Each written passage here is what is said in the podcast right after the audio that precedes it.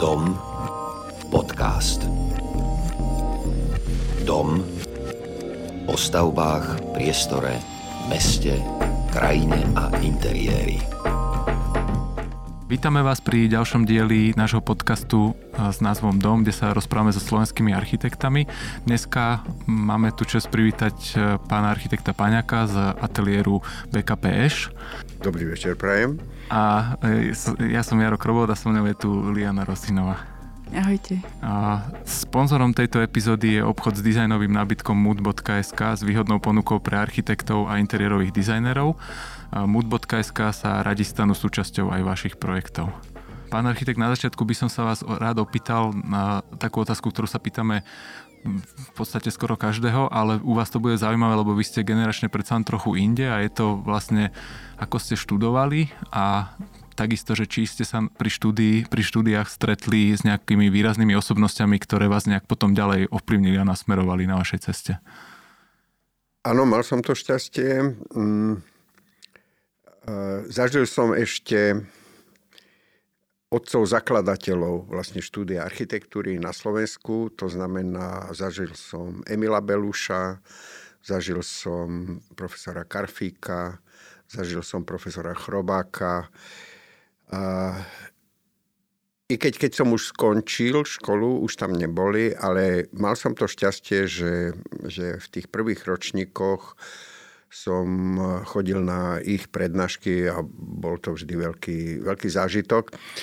A keď príde človek mladý na fakultu, tak ešte nie celkom chápe, že síce viem, že, že to boli ako slávne postavy aj s tým vedomím, ako som ich, som ich vnímal, ale že akí boli významní a prečo, tomu som ešte nerozumel. A dnes si o to viacej toto obdobie cením, že som ich mohol zažiť. Vlastne títo profesori a mm, pedagógovia tam aj viedli ateliérovú tvorbu. Fungovalo to už aj vtedy týmto spôsobom? Áno, fungovalo. fungovalo. E, Beluš už nie. Beluš už e, mal len prednášky z typológie ale profesor Karfik ešte viedol aj tvorbu, samozrejme so svojimi asistentami. Nie na každom ateliéri bol prítomný, robili to jeho asistenti, ale, ale keď prišiel a korigoval, tak to, áno, to viem celkom presne, bol to vždy zážitok. Čo vás viedlo k štúdiu architektúry? Mm, nie, nie celkom, neviem to celkom presne.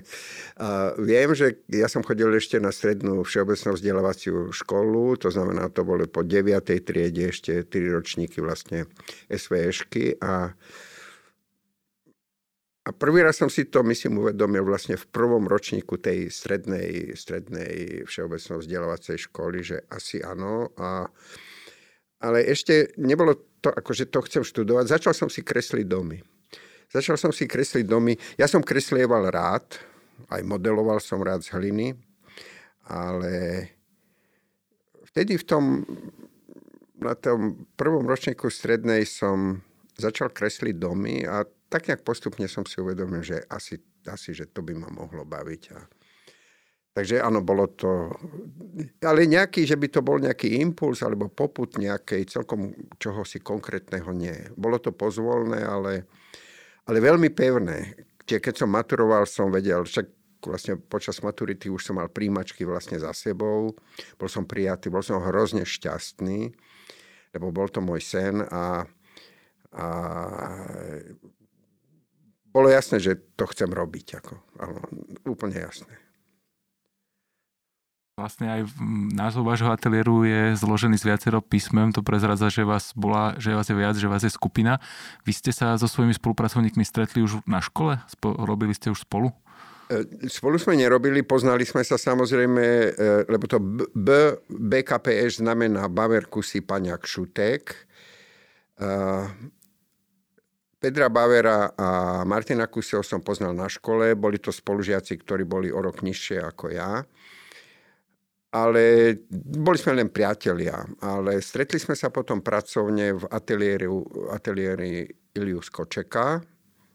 To bol jeden z ateliérov vtedy e, veľmi silnej projektovej organizácie EŠPTU. A Ilia nás prijal.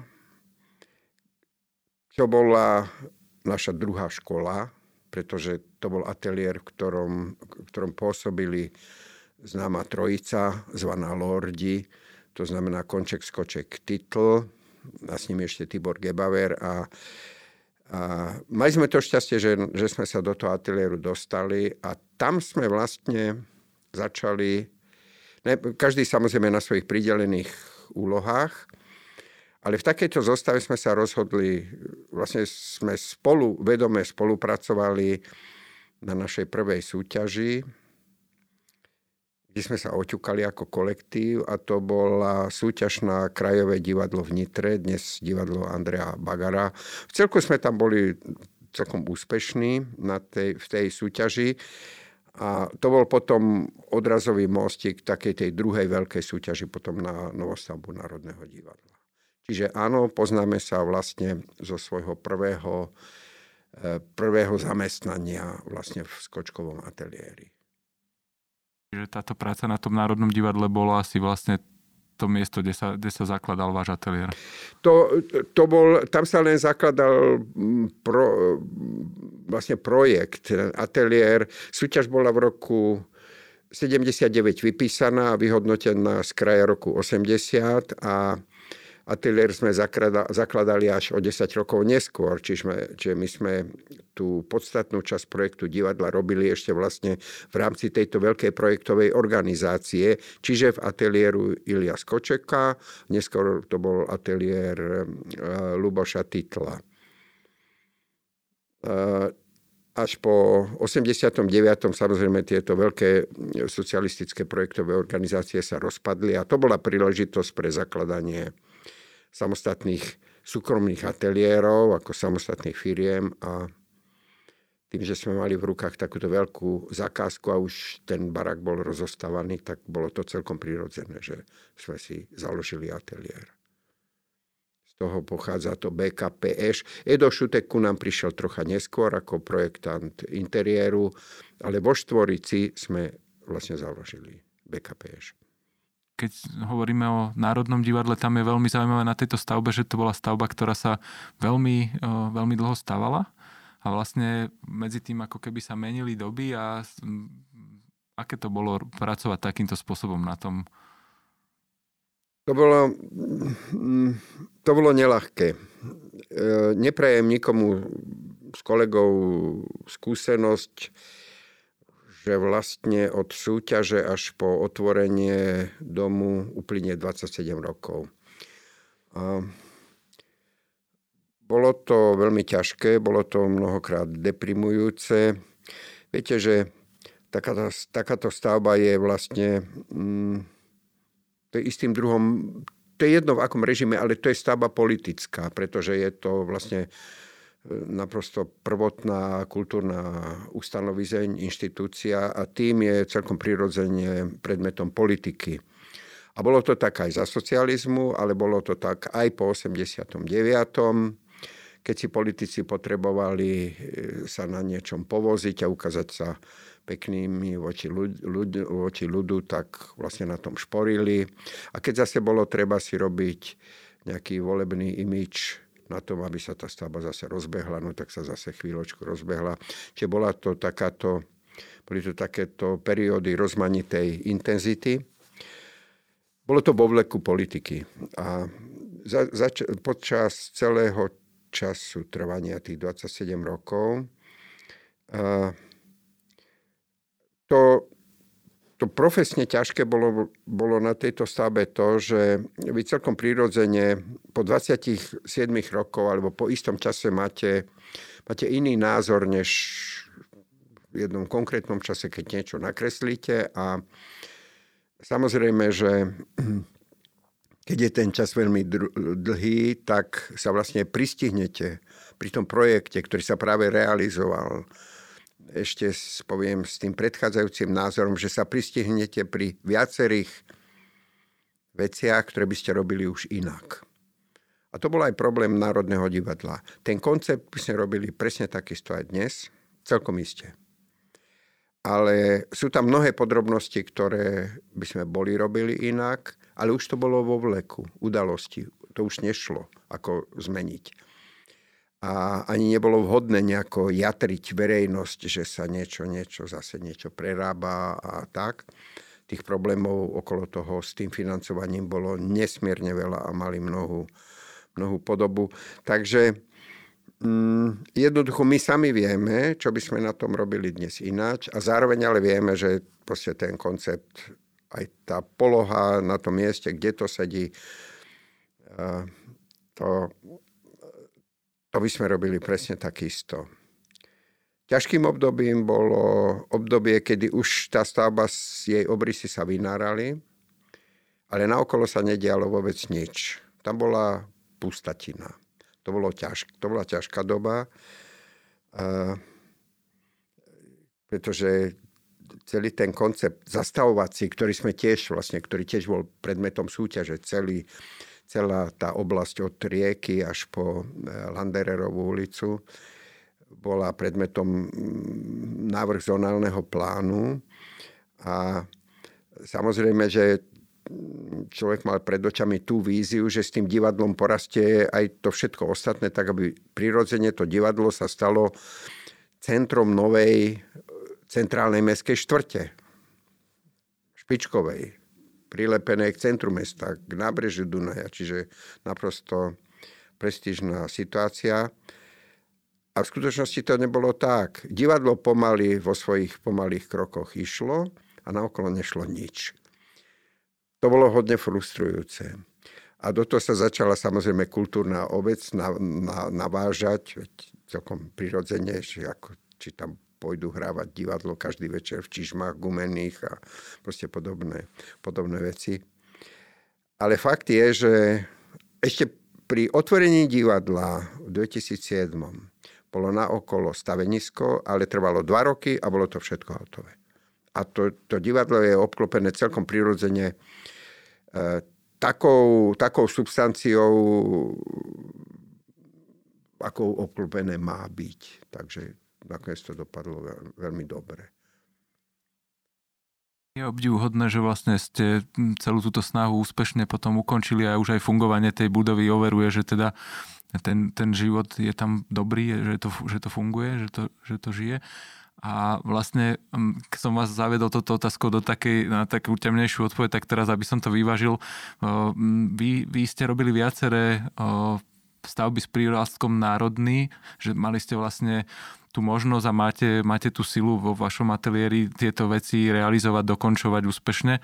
A preto by som sa rád teraz opísal na ďalšiu stavbu, ktorá teda určite tiež náročná aj časovo aj akokoľvek a to je Národná galéria. Vlastne nedávno vyšlo skvelé video, kde Alexandra Kusa, vedúca SNG vlastne robí takú obliadku toho staveniska, bolo to výborné, určite dáme aj do linku potom pod reláciu a a preto, aby teda som vám to nejak vynahradil, by som sa rád opýtal, čo vás na tejto stavbe baví a čo, čo tam teraz robíte. Samozrejme nás baví ten problém a, a tá stavba je... Ten postoj k tej stavbe má niekoľko rovín. Je to nádherná téma zapodievať sa vlastne rekonštrukciou takej veľmi rozmanitej architektonickej, e, architektonického mm, zjavu.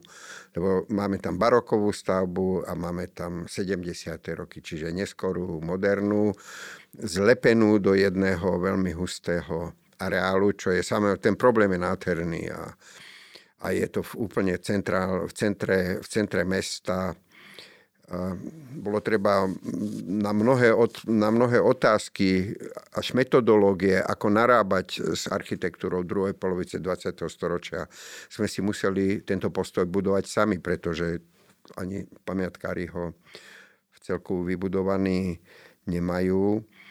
To je taká tá jedna rovina. Tá druhá rovina je e, tá rovina, ktorá bola podobná aj u Národného divadla, že je to nesmierne zložité nesmierne zložité, e, dispozične, technologicky, stavebno-technicky naozaj veľmi zložité. Naviac, tým, že je to rekonštrukcia, tak mnohé veci, pred mnohé veci sme boli postavení až potom, keď sa začali odkrývať tie predchádzajúce vrstvy stavebné. A, A tou, treť, a tou ďalšou rovinou toho vzťahu tej stavby je, a mám ten, ten pocit, ako sa každodenne akoby utvrdzuje, že a, nikdy nebola e, realizácia pre stavebnú firmu do takej miery kšeftom, ako je to dnes. S tým máme naozaj veľký problém. Veď sme stavali Národné divadlo, potom Národnú banku a vždy, vždy platil akýsi elementárny vzťah, keď ten projekt definoval istý štandard, tak z pravidla ten dodávateľ sa ho snažil naplniť.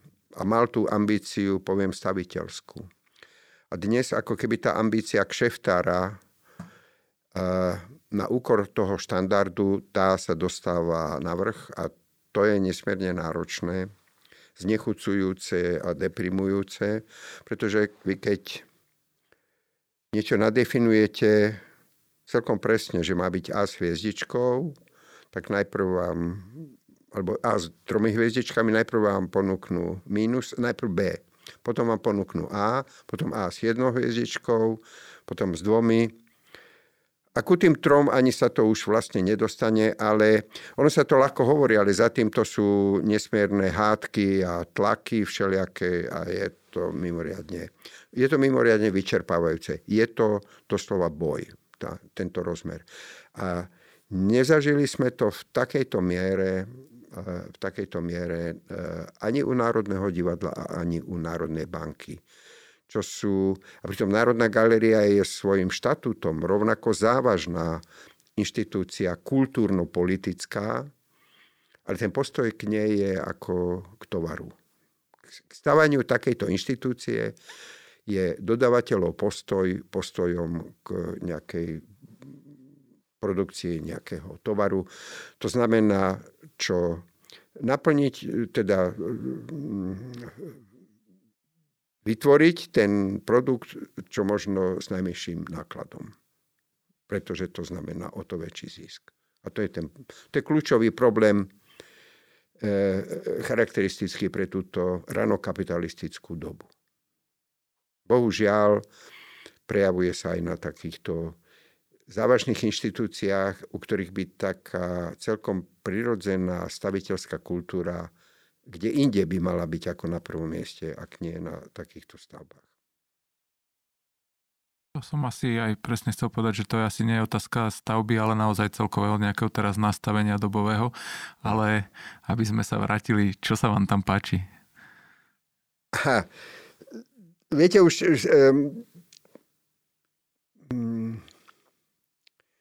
páči, sa, páči sa to, keď to sú také tie, tie projektové situácie, keď e, máte dané isté limity tou jestvujúcou architektúrou. E, nielen technické, aj architektonické. Je tam predsa zámer Vladimíra Dedečka, ktorý, ktorý mal istú predstavu a tu treba istým spôsobom zachovať. To znamená, ste silne limitovaní, ale zároveň sa očakáva nejaká autentická výpoveď alebo nejaká nová vložená identita a, a to je to, čo človeka baví. Môže to byť niekedy veľký, veľká priestorová manipulácia a niekedy to môže byť úplne drobná maličkosť. A to je, to je to, čo je na tom neobyčajne, neobyčajne zaujímavé. A, a potom baví človeka ešte to, samozrejme, že mm, keď sa tie priestory začínajú pomaly vynárať a tie povrchy, tak ako ste ich nakreslili, z toho, z, toho, z tej fázy tých, tých búracích prác a odstrojovaní stavby sa začína pribúdať veci, ktorí už majú svoju, svoju definitívnu podobu a to je prima.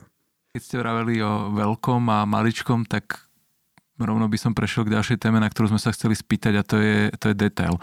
Detail je vlastne u vášho ateliéru vec, ktorá podľa mňa je úplne signifikantná a čitateľná. Vy máte taký, takú nejakú eleganciu toho detailu, podľa ktoré viem povedať, že je to vaša autorská práca ako ateliéru. A vlastne od tohto by sme sa odrazili asi k viacerým stavbám, na ktoré sa chceme opýtať. Jednak je to budova hotela Falkensteiner, čo je vlastne na, novok, na, pardon, na vonok nenápadná budova, meska, skoro až, ne, nemyslím to zle, ale bežného zhľadu. Alebo napríklad bytovka Manhattan, čo, ktorá je ale zase vynikajúcou hmotou, veľmi takou výraznou, ale tiež prepracovaná do detailu úplného a, alebo napríklad nárožná budova pri fakulte architektúry, ne, neviem, vyberte si asi vy. Ja si vyberiem to všeobecné, že čo, čo to znamená ako pre nás detail je, uh, um, ja myslím, že, že človek si neuvedomuje, že e, ten rešpekt k architektúre v mnohom pochádza z podvedomého čítania kultúry práce, ktorá je v budove vložená. A kultúra práce znamená, znamená sa prejavuje e, kvalitou materiálu a spôsobom, akým je tento materiál spracovaný. A to je, e, to, to nepotrebuje laik vedieť, ale celkom iste si ten rešpekt e, ku stave buduje skrze takéto, takéto prirodzené e, testovanie, pretože tomu nepotrebuje rozumieť, ale on vidí, že, to je, že je v tom vložená starostlivosť. A, a to, to je možno to základné východisko toho nášho postoja k veciam, ku detailovaniu, ku podrobnostiam stavby. Mm, vyhýbame sa zložitostiam, hľadáme e, jednoduchosť a to je oveľa ťažšie ako zložitosti. Proste do, e, e, robiť, urobiť niečo, čo vyzerá jednoducho a Miss van der Rohe hovorí, že mnohí ľudia si zameniajú jednoduchosť s, s prostotou. A to je, to je veľký rozdiel. Eh, v tom, v tom myslovskom chápaní je v jednoduchosti, tam je najväčší intelektuálny vklad. Oveľa závažnejší a oveľa rozsiahlejší, ako je to u mnohých veľmi, veľmi komplikovaných podrobnostiach. Eh, a to je, nie to je intelektuálna výzva, ale to je...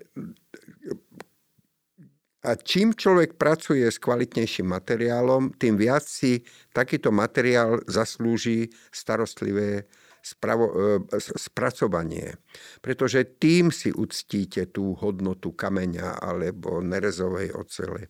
Že, že vyžadujete, alebo chcete, alebo skladáte tie veci k sebe tak, že to vyžaduje premyšľajúceho remeselníka a v tom výsledku potom tá kvalita materiálu a tá kvalita práce, ktorú tam dodá ten remeselník, to robí potom dohromady tú, ten celok toho e, zdanlivo prirodzeného alebo jednoduchého detailu. Ale to je hrozne ťažké.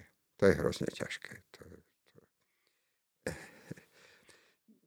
to je Eh, mnohé veci sa robia s akousi rutinou, že o tom ľudia nerozmýšľajú, ale v skutočnosti aj na zahnutí obyčajného atikového plechu, aj to sa dá urobiť eh, na jednej strane bežne, tak ako sa to robí, ale dá sa to urobiť aj tak, že znalec, keď sa na to pozrie, alebo ani nemusí byť znalec, ale vidí, že a, a, a, a spozornie, že aha, tam, tam je evidentne, niekto to urobil starostlivo. Aby to niekto robil starostlivo, musíte to starostlivo vymyslieť ako architekt. A to je... Jo, to... Ale navonok sú to veľmi jednoduché veci a to je, to je ťažké, jak čert.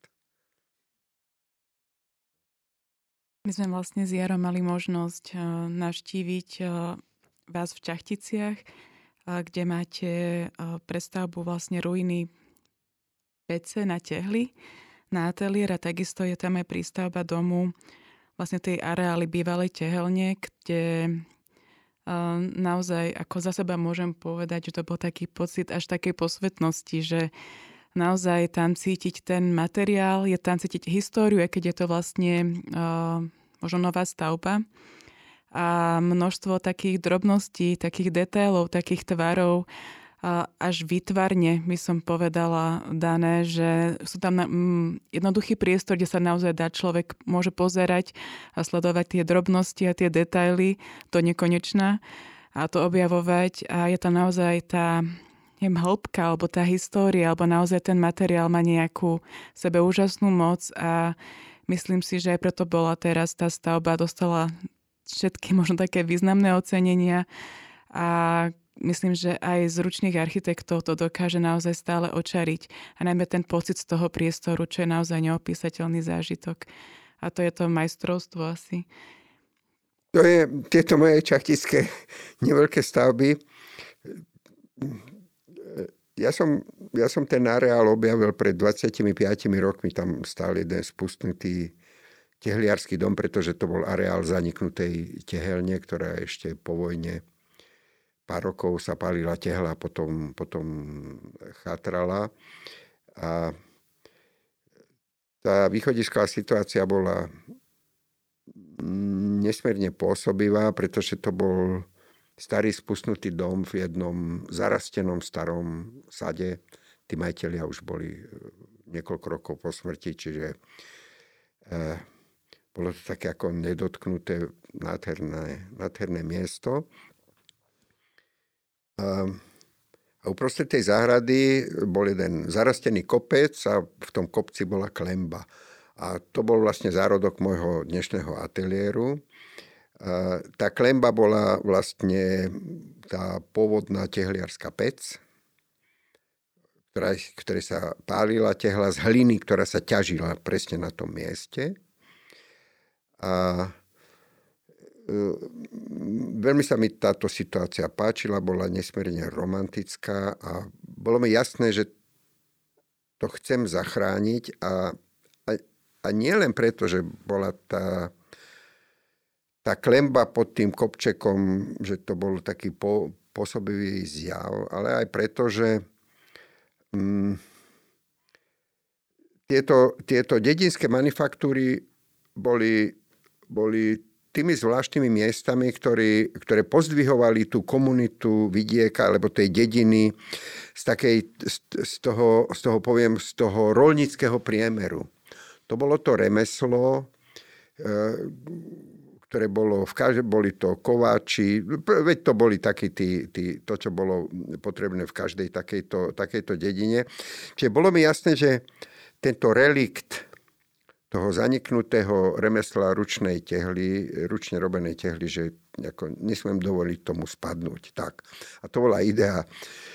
A ja som v skutočnosti ani nevedel, na čo mi to bude. Najprv len som vedel, že to potrebujem zachrániť a, a z toho vznikla tá figura a, a až potom som, ja som najprv myslel na to, že možno tam budem auto parkovať. A, ale jak sa to začalo vynárať, tak, tak bolo jasné, že to bude výborné miesto mm, na robotu uprostred tej záhrady a, a tým, že je to vlastne veľmi masívna konštrukcia, tak má senzačnú klímu a tie horúce leta alebo horúce víkendy, ktoré tam trávim, tak ja tam, ja tam spávam aj od apríla až do oktobra.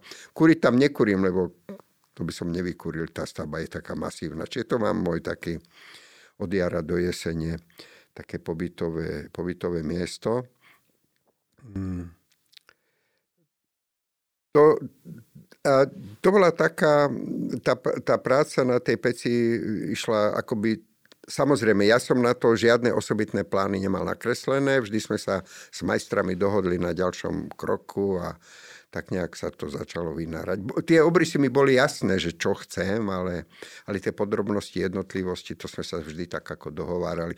Čiže v skutočnosti z toho nie je žiaden projekt. Tie výkresy, ktoré z toho sú, to sú dodatočne nakreslené také škice a to, tak.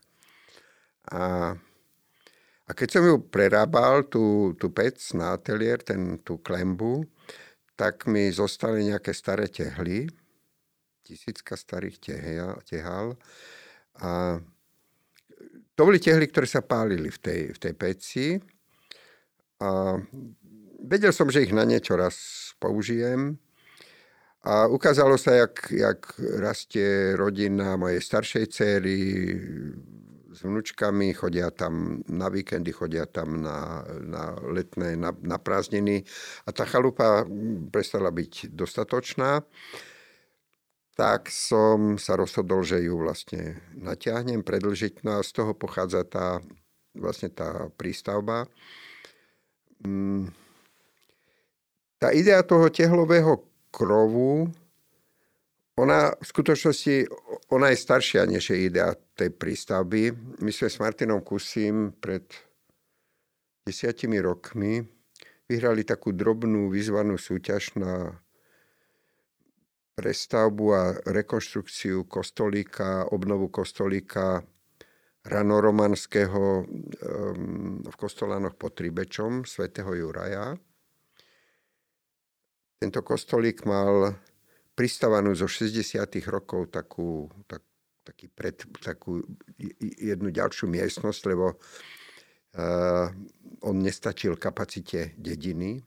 Je to najstarší živý kostol na Slovensku, najstarší.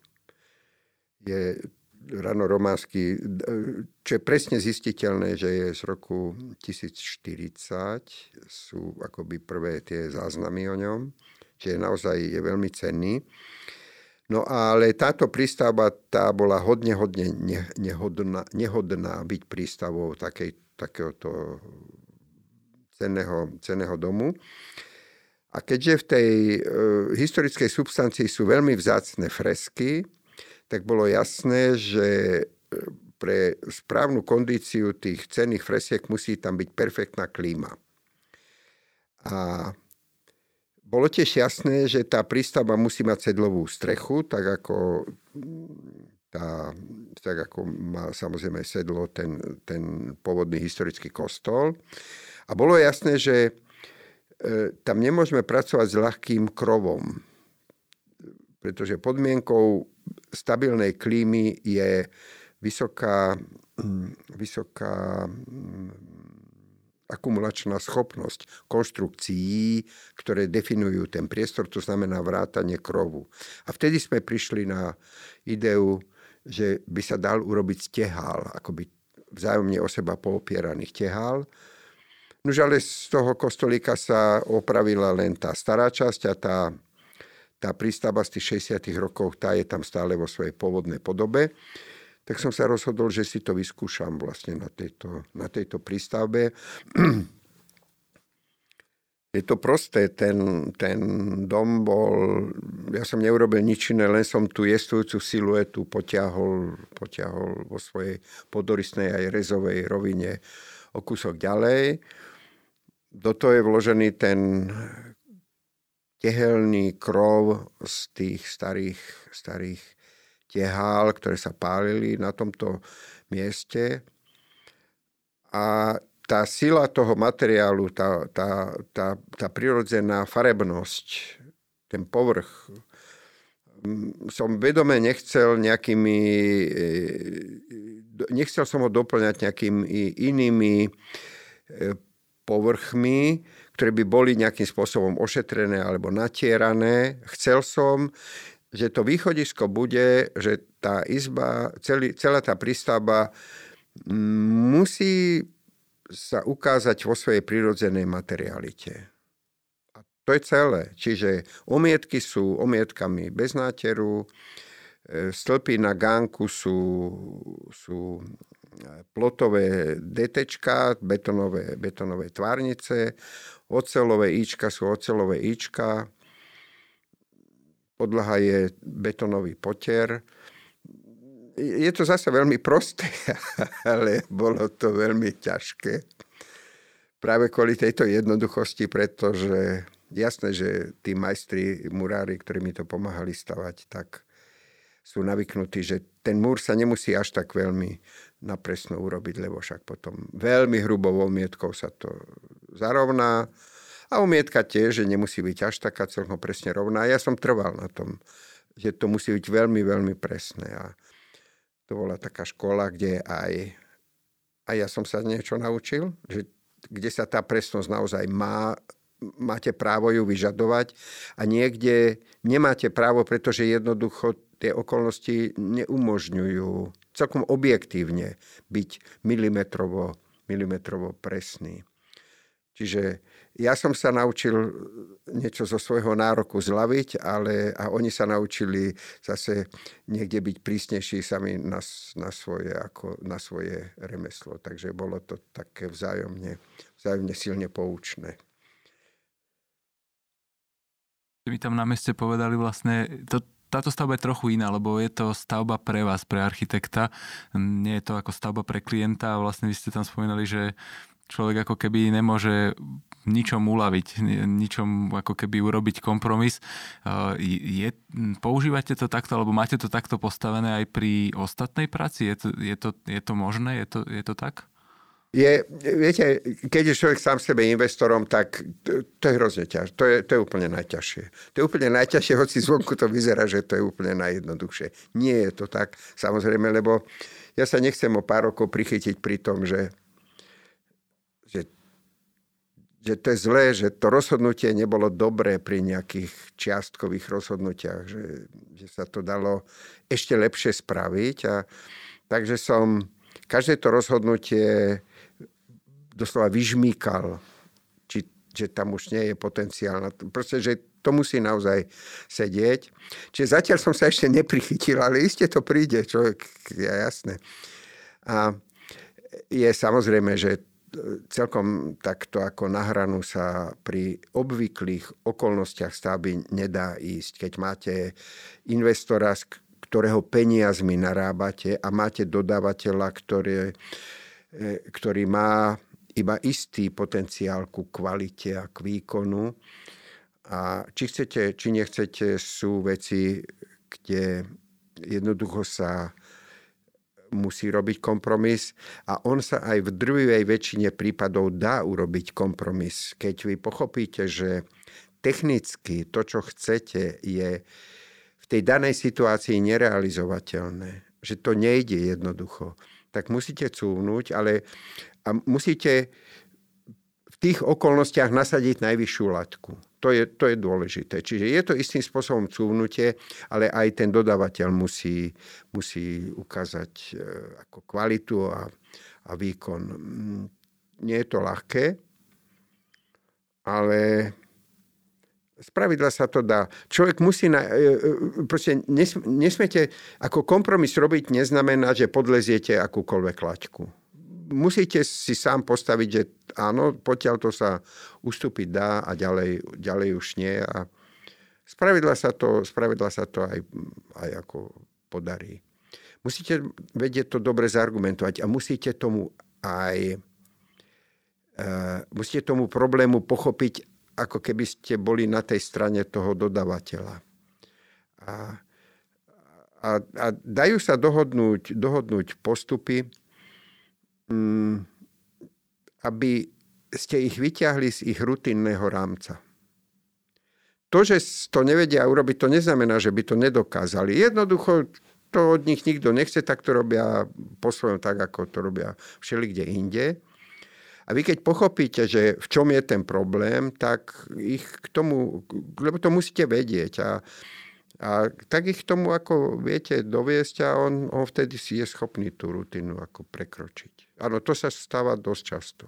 Áno. Ale je to zase to... A, keď chcete dobrý výsledok, tak proste nemôžete... To sú veci, nad ktorými nesmete mávnuť rukami, lebo potom on ide vo svojej rutine a potom sa na to... Ne, nechcel by som sa na tie veci dívať po pár rokoch. Nie. Dám poslednú otázku k tomu, lebo vidím, že Liana má za, za stranu poznámok. A na, tej, na týchto dvoch stavbách ma ešte prekvapila jedna vec, ktorú človek e, z fotiek až tak neočíta. To je taká úžasná stavebná inteligencia tých stavieb obi dvoch a nemyslím tým teraz nejakú technologickú, no, v zmysle techniky, ale v zmysle nejakej, nejakého poznania stavebnej fyziky. No, hovorím napríklad o tých akumulačných stenách, čo máte v tej peci alebo o tom priečnom vetraní, ktoré tam máte v tej prístavbe, alebo napríklad o tom jednoskle, ktoré ste mi ukazovali, že vlastne, ktoré má za úlohu umožniť tomu gánku sa vyhriať a takýmto veciam. A, vlastne moja otázka je, že či sú to princípy, ktoré používate bežne a stále, že či vlastne nad stávaním rozmýšľate takto, lebo tuto bolo v tej malej mierke, mierke vlastne krásne vidno. A v tej veľkej, alebo pri tých veľkých bežných budovách niekde v meste to možno človek až tak nevidí. Vždy sa, samozrejme, že sa o to snažíme tieto Veď to sú, to sú, to nie sú, to sú staročia známe zásady a a ktoré fungujú vždy, ktoré fungujú v čase akéhokoľvek e, baječného technologického vybavenia. To základné tam naozaj musí byť vložené. No už viete, keď keď sa stavia bytovka a neurobi sa tam zvonku protislnečné clonenie, možno zacloniť si okno zvonku, no už výsledok je, že potom sa tento deficit naháňa, že si ľudia drahým spôsobom musia inštalovať klímu, aby tam mali znesiteľné. A to začína tým veľmi samozrejmým a jednoduchým clonením vlastne zvonku. A nevždy sa to nám darí. Napríklad e, ten Falkensteiner hotel, my sme s tým samozrejme celkom zretelne počítali, alebo aj na bytovke Manhattan. My sme mali nakreslený nakreslené clonenie zvonku. Falkensteinera to boli rolety pred sklom a na Manhattane to, bola, to boli žalúzie, pretože to je vysoký dom, tam 80 metrovej výške nemôžete mať textilnú roletu zvonku. A, a keďže to boli obidva developerské projekty, tak obidve, obid, na obidvoch domoch tento elementárny, eh, elementárne opatrenie na zamedzeniu prieniku tepla do domu developer vyhodil.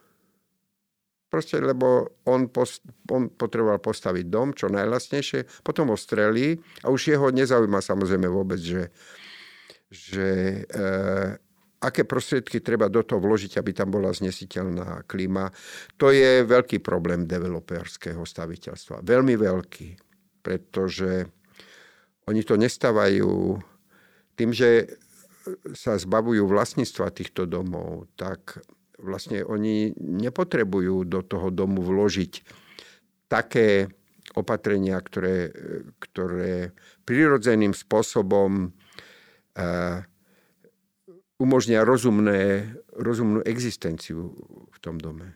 Tam ide o zisk. Jasné, že sa dá ušporiť na tých roletách, tak sú rolety preč.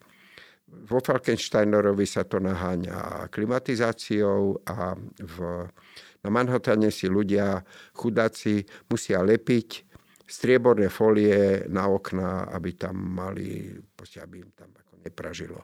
Je to nehorázne. Je to nehorázne.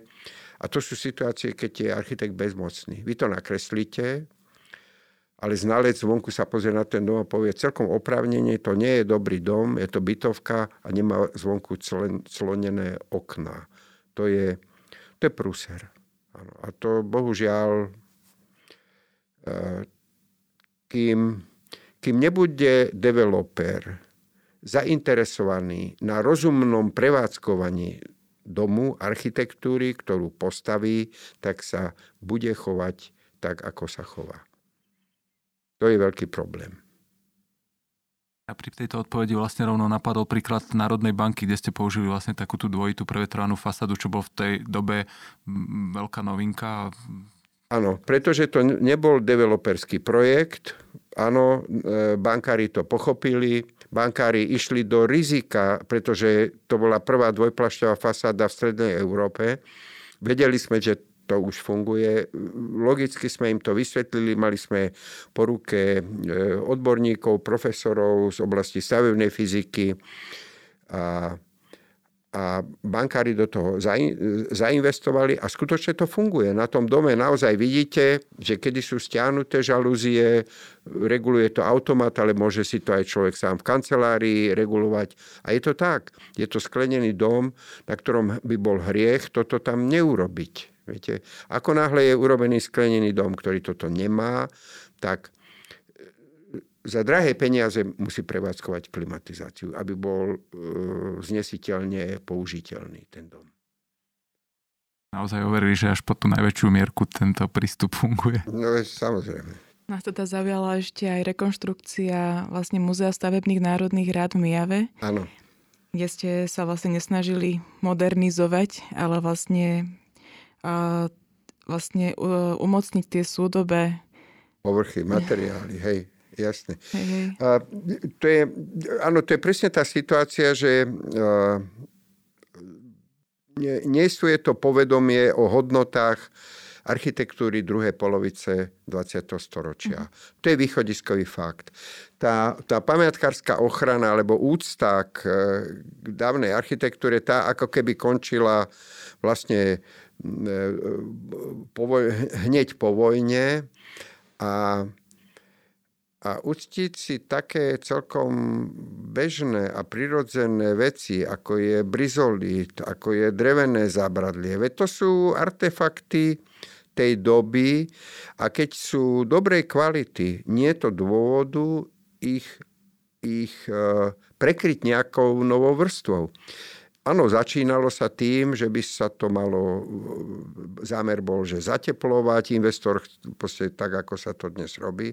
A ono stačilo len osadiť poriadne, kvalitné nové obloky v tých istých deleniach a v tých istých šírkach profilov, ako boli tie pôvodné. A radikálne sa zmenila energetická náročnosť celého toho, toho múzea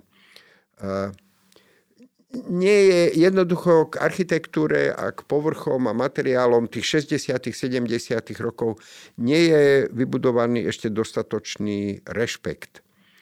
A ako keby sme si neuvedomovali, neuvedomovali že už 20 rokov starý povrch už zakladá autenticitu stavby.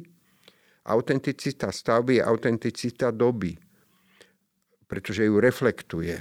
A keď je čo len v, obst- v, v obstojne dobrom stave, tak treba ju nechať na pokoji, vyspraviť ju, pretože to je na nej cenné.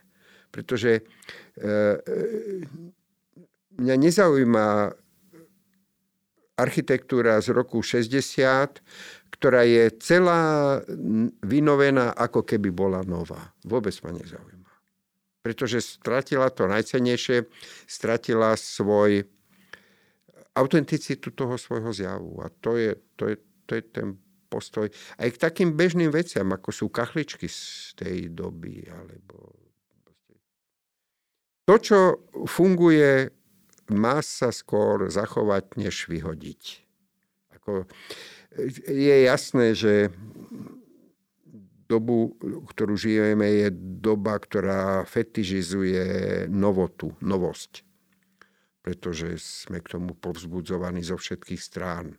Všetko má byť nové a pretože ten trh sa potrebuje krútiť. Je to celkom, celkom ako prirodzené a preto sa prehliadajú tieto také drobné každodenné kvality, ktoré sú ale veľmi, veľmi dôležité, že si človek že človek má tu, má tu ten, ten pocit k tej tomu vlastnému dejepisu e, nezačína dozadu 80 e, rokov, ale, ale do ňoho patrí aj pocit z dejepisu, ktorý je 40 ročný alebo 50 ročný. To je proste, že tá, tá kontinuita v tom, v tom vnímaní tej historickej architektúry tá musí byť prítomná. Nesmie sa z toho niečo vynechať, pretože keď to príde pod ochrannú kuratelu za 80 rokov, už to nebude jestvovať, viete? A bude sa pracne vyrábať e, nový brizolit, ktorý nebolo treba vyhodiť. To je celé. Veľmi zaujímavé je, je aj vaše sídlo ateliéru Vodná väža. Množstvo ocenení aj za ňu. Tiež to bola taká záchrana? No, to bola, viete, ona, e, ja, celkom samozrejme, ona má, tá vodná väža má, má ešte jednu vynikajúcu vlastnosť a jej, jej naprosto originálny zjav. Proste to je jedna, to je jedna nebývalá figúra. Ona nie je elegantná, ani je to, je to ale je zvláštna to svojou, svojou figurou, ktorá, ktorá je v skutočnosti to je vlastne funkcionalistická stavba, pretože ona nič iné nerobí, len bola nádržou na vodu. A um, my sme hľadali sídlo ateliéru pred 15 rokmi, pretože sme dovtedy sídlili v takej drevenej unimobunke, ktorá sa rozpadávala. A čírou náhodou sme sa dozvedeli, že dá sa táto väža získať. Istrochem bol vtedy ešte štátnou akciou spoločnosťou, čiže tá väža tam chátrala, už, pretože už nebola vodárňou od, vodnou nádržou od konca vojny. A tá akciovka s ňou nič nerobila, veď to bola štátna akciovka, či tam nebola motivácia s tým niečo robiť. A Takže my sme ju získali, pretože sme sa do nej okamžite zalúbili do tej veže, keď, keď teda bolo nám povedané, že bolo by to možné získať. Boli sme sa pozrieť a v tej chvíli sme vedeli, že áno, že toto bude náš, toto bude náš ateliér. A keď vidíte, bývalý, bývalý vodojem slúži vlastne ako sídlo ateliéru. Bolo to veľké dobrodružstvo, veľké, nechceli s nami stavebné firmy do toho ísť, pretože aj renomované, pretože bola to naprosto neobvyklá práca. Opravili sme v nej vlastne len to, čo bolo dôležité pre náš pobyt, to znamená priestor bazénu, ktorý je hore, v ktorom máme ateliéra. To celé telo tej stavby je vlastne len nosnou konštrukciou. To sme neopravovali, to sme naozaj len vyspravili nejaké trhliny a tak. A, takže aj, aj tá stavba o sebe hovorí, že má zmenenú funkciu, pretože žiaden vodojem nemá hobloky, ale zároveň tá stavba o sebe hovorí, že bola priemyselnou stavbou a že nie je celá na novo vypeknená, vynovená. Ona je taká, proste, tam, kde nesídlíme, je to presne také, ako to bolo nedotknuté. A, to, a, a možno ešte to na, pre, pre nás cenné, že tým, že sídlíme vlastne len hore v priestore bazénu, že všetky tie ostatné podlažia pod nami je, to je vlastne otvorený program, tam sa dá v tom zriadiť všeličo, takže je to taká, taká hotová, nehotová stavba s nádherným výhľadom na mesto. A to je na nej... Tam... A, a ešte má jednu obrovskú výhodu, že sa tam výborne parkuje. Pretože keď ide z, od východu celá Bratislava do roboty, tak my chodíme opačným smerom a večer naopak. No. Tiež sa mi veľmi páčilo, že pri mnohých projektoch e, spolupracujete s vlastnými deťmi. Áno, sú v našom ateliéri, sú aj Martinové deti, aj, aj moje. Nie je to vždy samozrejme jednoduché, pretože jasné, že majú svoje názory, svoje postoje, ale ale je to taký dobrý regulatív. Je to taký dobrý regulatív a možno, že to zakladá aj takú, takú dobrú polorodinnú pohodu, že je tam aj, aj naša rodina, ale sú tam aj iní mladí ľudia. Takže celku je tam, ako musím si zaklopať, ako dobrá, dobrá atmosféra vlastne vďaka, vďaka tomuto. Áno, je to taký polorodinný podnik. Hej.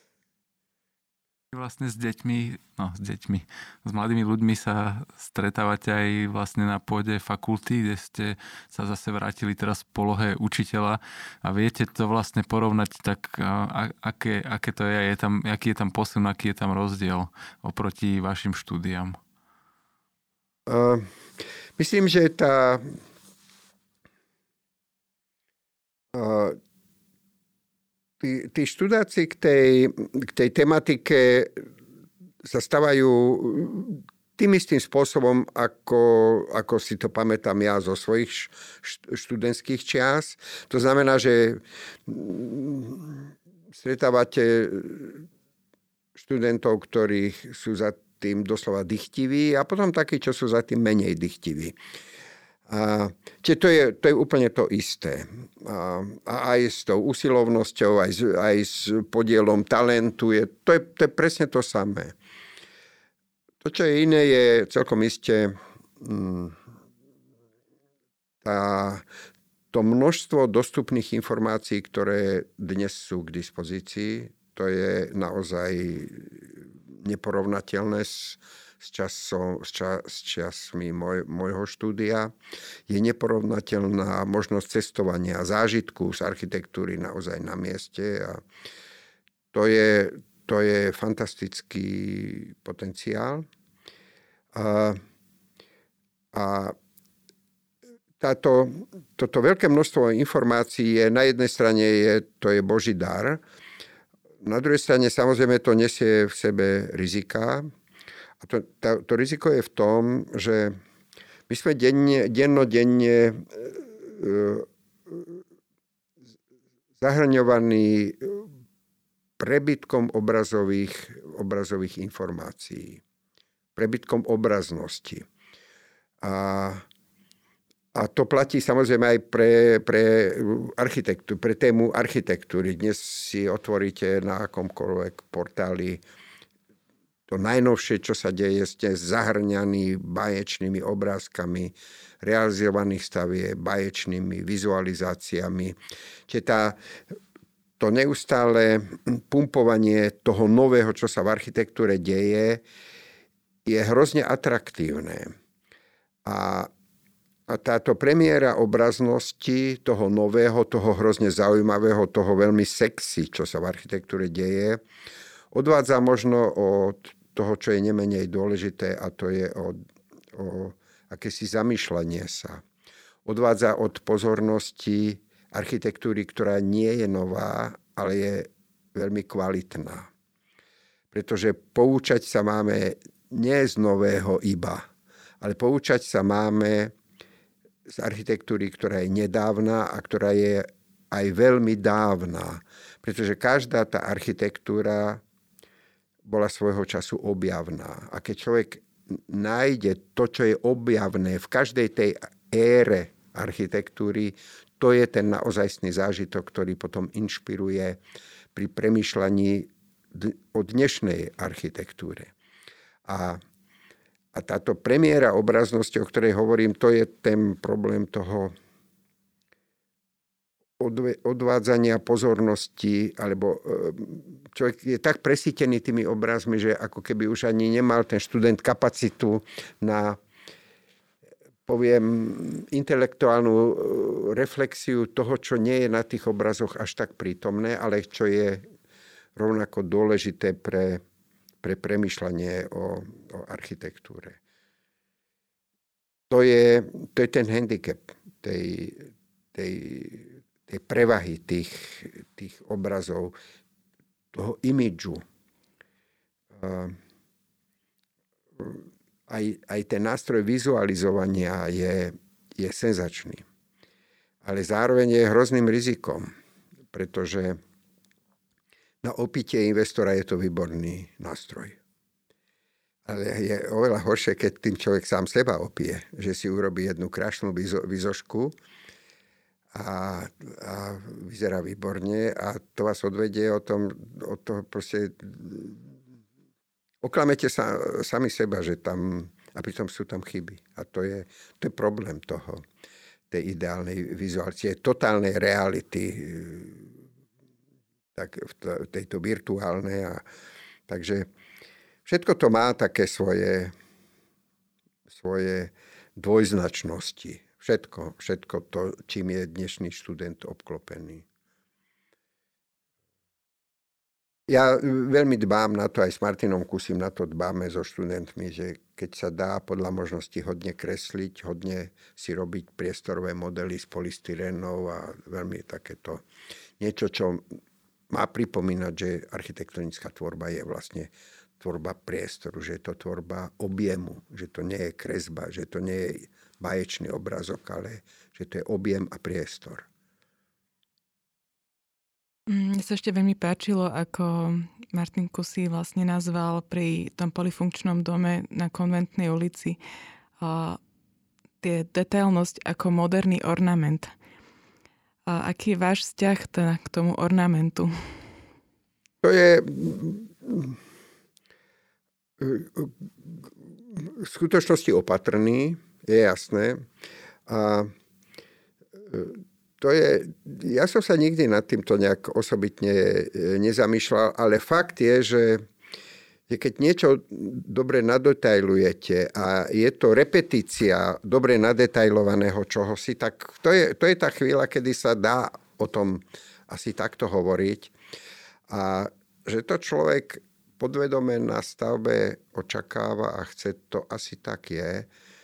Mm, veď on sa, ten ornament sa periodicky vracia do architektúry. Je to je to úplne zrejme, či sa to volá raster, alebo sa to volá eh, pod rôznymi, rôznymi mm, názvami a označeniami, ale to tá akási naviac hodnota, naviac prítomná akási informácia, ten znak toho výtvarna, to myslím, to k architektúre jednoducho, jednoducho patrí a e, asi, asi nikdy dlhý čas ne, ne, netr, ne, nevytrvá doba, ktorá by, ktorá by e, fetižizovala iba, iba e, absolútne minimalistické, minimalistické stavby a oni sú prítomné, preto sú výborné, pretože zároveň sú prítomné stavby, ktoré toho ornamentu majú dosť. Tie, v tej dnešnej naprosto heterogénnej, heterogénnym architekt, trendom v architektúrach, architektúre európskej, svetovej vlastne môžu vedľa seba veľmi dobre, veľmi dobre existovať. Áno, to som si nikdy neuvedomil, že, že sa to dá nejakým spôsobom označiť že to je istým spôsobom novodobý ornament. Áno, tomu rozumiem. Áno, je to možné tak hovoriť. Hej. Vy ste vlastne spomenuli aj, že tento v úvodzovkách ornament ste ako keby overili a opakovali. Vlastne podobne riešená je aj stavba na, na rohu oproti fakulte architektúry. Áno. A tam vlastne tiež to určite malo nejaký svoj dôvod. Áno, tam, tam to má dôvod úplne iný. A, áno, a pritom je, ten výsledok je, je veľmi príbuzný tam je ten dôvod ten, že, že v skutočnosti za blokom hotela Tatra sa vlastne tá ulica láme. A my sme obidve tie smery tej ulice chceli do tej fasády vlastne vložiť. Čiže z tohoto zlomenie v každom tom okne je interpretácia lomu uličnej čiary. Samozrejme, že abstrahovaná, ale z toho pochádza tá, z toho pochádza tá, tá idea a robí to ten reliefnosť tej fasády ako ornament vlastne. Áno. Ale má pôvod v tejto, e, v tomto geste vyzdvihnutia tejto, tejto urbanistickej anomálie, toho zlomenia tej, tej ulice. Možno tiež ešte tak mimo, že mňa vlastne zaujalo aj to, že ste začínali návrhmi vodných diel. Ale to bolo, my sme, e, tam sme boli len, to sme boli len takí uční mm-hmm. pri architektovi Skočkovi, ktorý k nás, k nás k tomu prizval. To bolo tak, že samozrejme e, Gabčikovskú priehradu projektovala, projektovala hydrostav, to bola, to bola veľká, nie hydroprojekt, už ani neviem presne pre jedno vlastne. To bol generálny projektant a oni oslovili architektom, inštitúciu, kde sa ako ktorá sa zapodievala architektúrou, čiže oslovili ten veľkú projektovú organizáciu EŠPTU. EŠPTU to pridelilo Iliovi Skočkovi do ateliéru a Ilia Skoček nás zobral k tomu ako takých práve skončených absolventov. Čiže on to viedol, my sme tam akože kvázi samostatné, každý si robil nejakú samostatnú časť, ale bola, bolo to pod jeho kuratelou. Nie sme odborníci na vodné stavby, určite nie zaujíma- e, začínali s veľmi zaujímavou kombináciou Národné divadlo a, a, a kto to povie, vodná, vodné dielo. Áno. v mojom prípade to bolo ešte zaujímavejšie, pretože ja som zároveň mojou, to bola moja úplne prvá samostatná práca, bola verejné záchody na Partizánskej lúke Áno, oni už nestoja, ich zbúrali potom po, po istom čase, ale áno, to bola moja prvá samostatná práca. Áno, hajzliky. To je výborné. Možno teda na záver asi uh, toto bola prvá práca a teraz aké sú tieto, tie posledné, tie ostatné práce vlastne, ktoré vám teraz ležia na stole, na stole aké sú plány?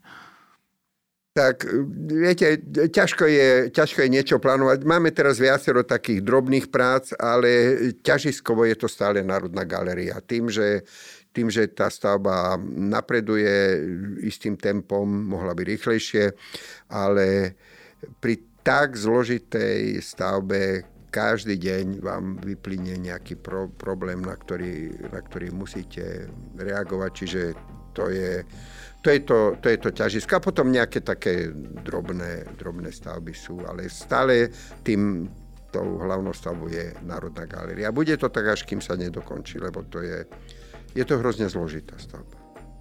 Ale je zase výborné, že vlastne máte možnosť a ten priestor k tom, na tom stále takto pracovať. To sme, sme radi. Myslím, že dneska to malo až e, úroveň a hodnotu nejakej prednášky o architektúre, tak vám chceme veľmi pekne poďakovať za vašu návštevu. Rád, rád som prišiel. Ďakujeme. Ďakujem. Sponzorom tejto epizódy je obchod s dizajnovým nábytkom mood.sk s výhodnou ponukou pre architektov a interiérových dizajnerov.